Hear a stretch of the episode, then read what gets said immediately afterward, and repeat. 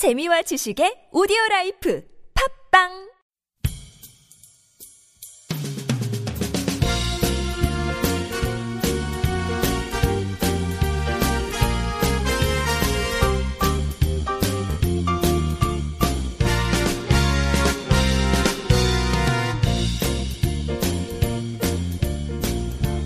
NK투데이 시간입니다. 반갑습니다.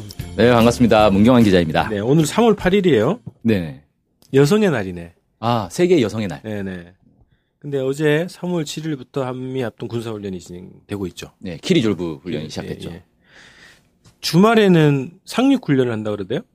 포항에서 아마 이번에도 상륙 근데 이번에는 그 원래 동해에서 했었잖아요. 예. 동서해를 동시에 하고 어디 섬을 또 뭐 점령하는 훈련, 아. 뭐 상륙하는 훈련, 뭐 이런 것까지 한다 그러더라고. 예.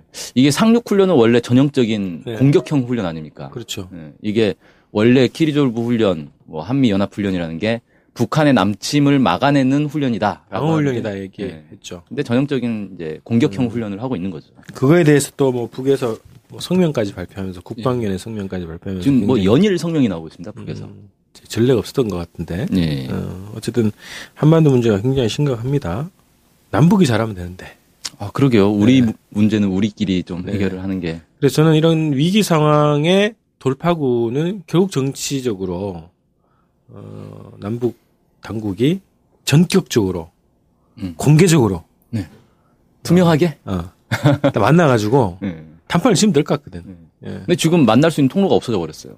원래 개성에서 만나야 되는데. 예. 그러니까 언론 보도를 하면 되죠. 언론에서 이렇게 띄우면 음. 만납시다 하면 또 하다고 하지 않겠어요? 그렇죠. 그 방법밖에 밖에 없다. 그래서 남은 북을 더잘 알고 북은 남을 더 잘 알고 그러기 위해서 우리는 북을 잘 알기 위해서 NK Today를 하고 있습니다. 네, 하고 있고요. 그래서 오늘 또 두 가지 어, 주제를 가지고 왔는데 어, 첫 번째 오늘의 이슈 네. 뭡니까? 북한 인권 문제와 관련된 건데요. 지난 3월 1일 제31차 유엔 인권이사회 고위급 회기에서 북한의 리수용 외무상이 기조연설을 했습니다. 음. 우리 인권 문제를 계속 선택적으로 개별화해 정치적으로 공격하고 압력을 가하는 회의에 더 이상 참가하지 않을 것. 그러니까 회의 보이콧 입장을 밝힌 거죠. 네. 앞으로는 이 유엔 인권이사회 회의에 들어가지 않겠다라는 겁니다. 그리고 또 유엔 인권이사의 대북 결의에 대해서도 어떤 대북 결의에도 구속되지 않을 것. 우리를 반대하는 어떤 결의가 채택되든 그것은 오직 불공정성과 이중 기준의 증거로만 남을 것. 이렇게 주장을 했습니다. 인권이사회면 유엔 참가국들이 다 들어가는 회의인가요? 아, 그건 아니고요. 인권 이사회 이사국들이 따로 있습니다. 음, 선출하는 거죠, 그것도. 예, 예. 어. 그 돌아가면서 하는 거예요. 네, 음. 네. 몇 년 전에 미국이 여기에서 그 인준을 못 받아가지고 네, 사회에서 쫓겨난 네, 적이 있죠. 저기 있다 그러더라고요. 네. 음. 자, 유엔 인권 이사회가 또 이번에 대북계를 또 한 거예요? 아, 이번에 한 건 아니고요. 음. 이 2003년부터 매년 결의안을 채택하고 있는데 네. 그럼 가장 최근에 한 게 작년 3월 27일입니다. 음. 그러니까 3월 달에 이게 주기가 그렇게 되는 것 같아요. 3월 달마다 이걸 음, 음. 열어 가지고 예. 그러니까 이제 할 때가 또 된 거죠.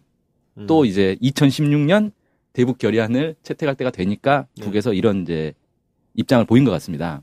그럼 이번에 그래서 이런 보이콧을 하는 게 어떤 결의를 채택하는 과정에 있기 때문에 그런 건가? 그 논의가 이제 또 들어가겠죠. 왜냐하면 3월 달까지 해서 또 그 대북 인권 보고서를 제출하게 돼 있거든요. 네, 네. 그래서 제출하면 그걸 토대로 해서 또 결의안 채택할 거고 이런 이제 음, 음. 쭉 흐름이 있기 때문에 지금 이제 미리 입장을 밝힌 게 아닌가. 네. 이번에 그래서 북이 인권이사회 대북 결의안에 어, 보통 2003년부터 시작됐다고 하는데 이거에 대해서 북의 기본 입장은 뭔가요? 기본 입장은 앞서 이제 말씀드린 것처럼 인정할 수 없다. 음. 이건 잘못된 정치적 공격이다. 음. 이렇게 얘기를 하고 있고요. 음, 이, 인권 이사회가 53개 나라인데 작년에 이제 인권 결의안 채택할 때 보면은 찬성 27개, 네. 반대 6개, 기권 14개 이렇게 해서 찬성이 좀 많은데 네. 2014년에 비해서 2015년에는 3개국이 찬성해서 기권으로 돌아섰어요. 음. 그러니까 그 전에 2014년에는 찬성이 30개국이었는데 작년에는 27개국으로 줄어든 거죠. 음, 27대 한20 정도로 봐야 되겠네 지금. 예, 그렇죠. 기권은 사실상 반대를 하고 싶어도 왠지 이제 반대를 하면 미국이나 이런 나라들한테 눈치 눈치. 보이니까 음. 반대까지는 안 하고 예를 들어서 어떤 나라들은 반대 입장을 쭉 표명을 했는데 결국 투표할 때는 기권을 하고 이런 나라들도 있거든요. 네. 그래서 이 결의안에 대해서 어떻게 어, 기본적으로 그 반대한다. 정치적인 결의안이다. 이제 이런 그렇죠. 입장을 가지고 있다는 거잖아요. 예, 예.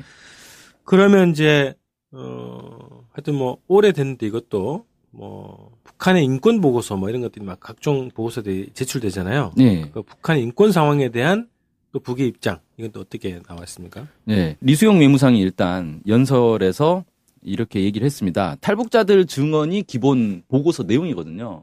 그러니까 주로 북한 탈북자들 증언에 따라서 북한 인권 문제가 이러이런 문제가 있다. 이런 식으로 주장을 한단 말이에요. 그래서 여기에 대해서 탈북자는 한 사람당 5천 달러나 그 이상을 들여 유괴 납치해 끌고 간 것이다.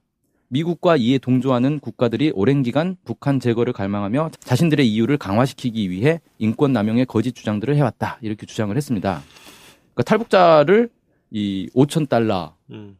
사- 한 사람당 5천 달러씩 해서 유괴를 하는 음. 거다라고 얘기를 했는데 모든 탈북자가 뭐 다 그렇다라고 얘기할 수는 없겠지만 이번에 그 어젠가요?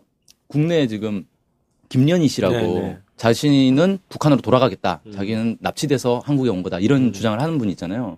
베트남 대사관 들어갔더라고요. 그러니까요. 망명 신청을 음, 음. 했습니다. 예. 야, 한국인이 해외에 망명 신청을 했어요. 참 민망한 상황이 됐습니다. 어, 아니 또 이분 주장에 따르면 이제 그 자기도 납치돼 왔다는 거죠. 예, 그렇죠. 어, 게임에 빠져가지고 예. 이렇게 납치됐다 이런 주장을 하는데 어쨌든 그런 주장을 하고 있다 북에서는 그런 거고 예.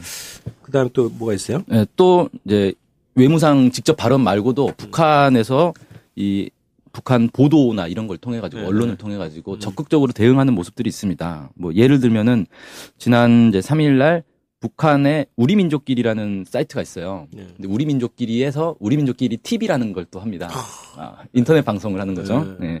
거기서 자체 제작한 영상을 보여줬는데 해외 파견 노동자들 모습을 보여줬어요. 음. 그러니까 해외 파견 노동자들도 인권 침해 당한다 이런 주장들이 많이 있잖아요. 네. 뭐 월급의 90%를 뭐 강탈당하고 있다. 그렇죠. 뭐 열악한 환경에서 음, 음. 뭐 쉬지도 못하고 강제 노역하고 있다. 음. 이런 식으로 하는데 이 노동자들의 실제 모습을 보여주면서 뭐 편리하게 잘 꾸려진 숙소들에서 푸짐한 식생활 조건을 보장받고 있으며 안정적인 휴식을 취하고 있다. 휴식이나 명절날에는 주재국에 있는 명소들이나 역사 유적들도 돌아보면서 견문도 넓히고 쌓인 피로도 말끔히 가시고 있다. 뭐 이런 식으로 보도를 했어요. 음. 근데 이런 모습은 사실 국내 언론사들이 중국에 가서도 많이 취재를 해서 보도된 적도 있습니다. 네. 그러니까 뭐 국내 방송국들이 중국의 북한 식당이나 북한 노동자들이 일하는 기업소 이런 게 많이 네, 있거든요. 네. 그런데 가가지고 휴일날 보면 북한 사람들이 한복 입고 막 유원지 돌아다니고 이런 음. 것들을 막 찍어가지고 보여주는 거예요. 그래서 아 어, 떤 사람들이냐 그랬더니 아 우리 식- 식당에서 일하고 있는 사람들이다. 오늘 쉬는 음. 날이라서 놀러 나왔다. 아, 이런 얘기를 하는 거죠. 이게 우리 민족끼리 TV에서 어, 이 보여줬다는 거는 이게 선입견을 가지고 보는 사람들은 이거 이거 연출한 거 아니냐 이렇게 네. 충분히 얘기할 수 있는 상황이잖아. 그렇죠. 북한 어, 언론이 하는 어. 건다 연출된 것 같은 음. 느낌이 들죠. 그래서 이거는 아무래도 이제 크게 호응을 못 받을 것 같고 네. 나라마다 좀 다르지 않을까요? 러시아 볼목국 막 얘기하잖아요. 예. 그럼 러시아는 추운데 또 상황이 안 좋겠지. 예. 작업 환경이. 예. 중국은 뭐 또 가깝고 그러니까 예. 좋을 수도 있고. 그래서 그렇죠. 나라가 좀 다를 것 같거든요. 음. 그리고 그 나라의 또 노동 환경이라는 게 있잖아요. 음, 음. 그 나라 노동자들이 보- 일반적으로 받는 복지 혜택 네, 네. 이런 게 또 있을 거고 다 다르니까 그 나라마다. 그래요. 그 다음에 또 뭐가 있습니까? 최근에 이제 일각에서 카타르 건설 회사가 북한 노동자들을 해고했다 이런 보도가 있었어요. 네. 그러니까 카타르에서 일하고 있는 북한 노동자들이 있는데 음. 이 사람들이 해고를 당했다. 어. 이렇게 보도를 했는데 송명남 북한 대외지도국 중동 담당 국장이 노동자들이 본국으로 휴가를 간 거다. 이거를 해고한 것처럼 날조에 보도했다. 네. 이렇게 또 주장을 하기도 했습니다. 그 왜 이런 보도를 했을까? 근데 참 희한한 게 네. 건설 회사가 북한 노동자를 해고한 건 네. 북한의 인권 문제가 아니잖아요. 카타르 건설 회사가 문제지. 구조조정을 불법적으로 했을 수도 있고, 어? 예. 음. 음, 건설회사 카타르를 규탄하든가 어, 알아보든가 그렇죠. 왜 네. 해고했냐. 근데 보통 해외 건설 노동자라고 가면 일정 기간 동안에 계약을 해서 통으로 가서 그렇죠. 그러니까 뭐 있다고 몇 년, 뭐 그러잖아요. 3년, 5년 뭐 이런 네. 식으로. 우리 뭐 예전에 뭐 중동 뭐 건설금 얘기했을 때도 우리도 많이 갔죠. 그렇게 하는 거잖아요, 그죠? 음. 근데 이게 해고했다는 것 자체가 논리적으로 아니 경험적으로 이게 이해가 안 되네. 예, 그렇죠. 그리고 이걸 가지고 뭐 북한의 뭐 인권 문제라든가 노동자들의 처지를 뭐 비판하는 그 소재로 쓰는 것도 이해가 안 되네요. 그렇죠. 이게 사실은 좀 더 알아보면 내막을 알아보면 음. 아주 자연스러운 건데 마치 이상한 현상인 것처럼 보도하는 사례가 아주 많습니다. 음. 대표적인 게 올 초에 북한에서 수소폭탄 실험을 했잖아요. 네. 수소폭탄 실험을 하고 나니까 중국의 국경 지역, 그러니까 예. 북한하고의 국경 지역이 도시가 완전히 텅텅 비었다. 어. 북한 주민들이 다 소개됐다. 뭐 이런 식의 보도가 나왔어요. 네. 알고 봤더니 그때가 이제 연초니까 겨울에 이제 연초 휴가 겸 해서 북한 주민들이 북한으로 돌아갔다는 거예요. 그러니까 중국에 거주하는 아, 노동자들이. 네, 네. 왜 그러냐면 원래 북한은 1월 1일 날 신년사가 나오잖아요. 네. 신년사 학습을 해야 되거든요. 그래서 이 중국으로 해외로 파견된 노동자들이 북한으로 돌아가서 거기서 신년사 학습을 하고 뭐 결의 대회도 하고 이러고 돌아가는 거예요. 그래서 음. 원래 1월 초에는 항상 텅텅 빈다는 거예요. 북한 노동자들이 다 본국으로 네, 돌아가니까. 음. 근데 그런 내막을 모르고 수소폭탄의 여파로 음. 북한 주민들이 소개된 것처럼 이런 식으로 이제 보도를 하는 경우도 있죠. 무식한 건지 의도적인 건지 그죠? 좀만 알아보면 음. 다할 수 있는 건데. 아 김준영 교수의 발언이 또 생각나네요. 무지가 재앙을 부른다 이런 그렇죠. 얘기가. 음. 우리는 북한을 몰라도 너무 모른다. 자 오늘의 이슈 첫 번째로 인권 이사의 보이콧 선언에 대한 북측의 강력 대응 이거를 어, 다뤄봤습니다. 네.